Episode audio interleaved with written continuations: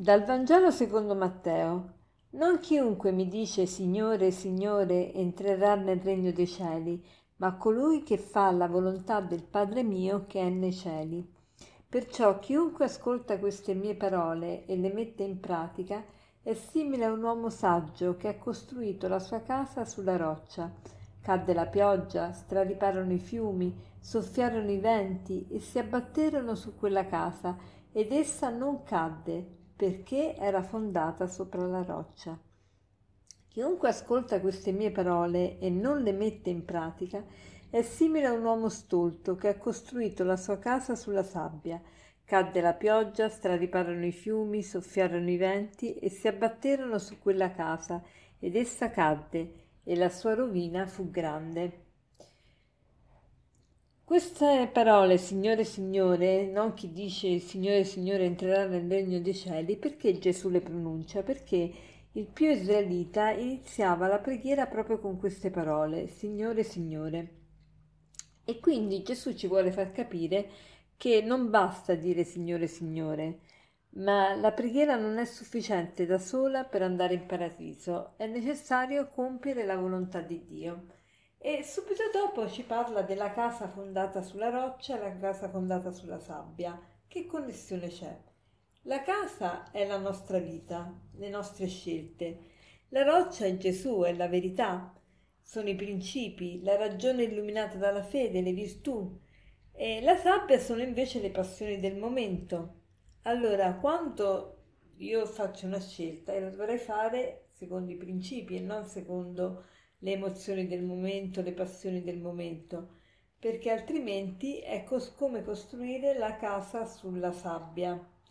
E ehm, quindi prima di fare qualunque scelta eh, noi ci dovremmo confrontare con la parola di Dio, con qualche persona saggia che magari eh, sappiamo che compie più o meno sempre la volontà di Dio perché è una persona di preghiera eh, quanti mali e quanto male eviteremmo se ci confrontassimo appunto con la parola di Dio, se chiedessimo consiglio a persone di preghiera, a persone sagge, se ponderassimo quello che dobbiamo compiere, se ci chiedessimo ma dove mi porterà questa azione? Mi piacciono le conseguenze di questa azione? Se non mi piacciono, non mi, pia- non mi, piace nemmeno l'azione, non mi deve piacere nemmeno l'azione, anche se posso avere un'attrazione istintiva per essa. Allora, oggi cerchiamo di domandarci, ma io in base a che cosa faccio le mie scelte? Qual è la mia regola di vita? E, ehm, e questo in, tutti, in tutto, tutte le circostanze, per esempio, andiamo a un pranzo, no? Di solito abbiamo la tentazione di mangiare più di quello che ci serve al fabbisogno, più di quello che ci serve per vivere bene, per vivere sazi, ma nello stesso tempo eh, scattanti, dinamici e in salute. E allora quando siamo a tavola dovremmo domandarci, ma questo che sto mangiando è un di più? È qualcosa solo che serve per la mia gola? Poi come mi sentirò? Mi sentirò appesantito? Mi piace sentirmi appesantito? No, allora non mi deve piacere nemmeno prendere questa seconda fetta di torta Ecco, quest- queste sono cose proprio in, in, della vita quotidiana. In tutte le scelte devo ponderare la scelta. E, c'è una buona notizia, e sapete qual è?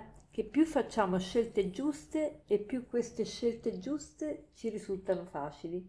Cioè all'inizio ci vuole un allenamento, no? allenarsi alla disciplina, allenarsi um, alla, um, alla discrezione, allenarsi a, alla sobrietà, allenarsi ad avere una regola, e, e non è facile, all'inizio è difficile, ma più lo facciamo e più ci risulta facile.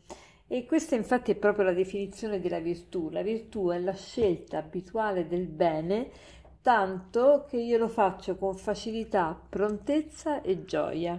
Pensate che bello, faccio il bene con facilità, prontezza e gioia. Noi lo facciamo con difficoltà, con lungaggine, altro che prontezza, e con tristezza. E invece dovremmo imparare a fare il bene con facilità, prontezza e gioia. E questo è il frutto proprio di un'abitudine al bene, abitudine a scegliere il bene. Quindi la scelta sporadica del bene non costituisce ancora la virtù. Per avere la virtù bisogna ripetere il bene tante volte e quanto più lo ripetiamo, tanto più ci è facile.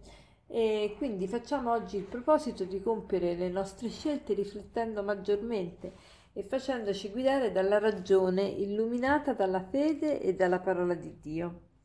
E fare veramente la volontà di Dio è la cosa più bella che possiamo fare perché nella volontà di Dio c'è, eh, è una volontà di bene, la volontà di Dio è una volontà di bene.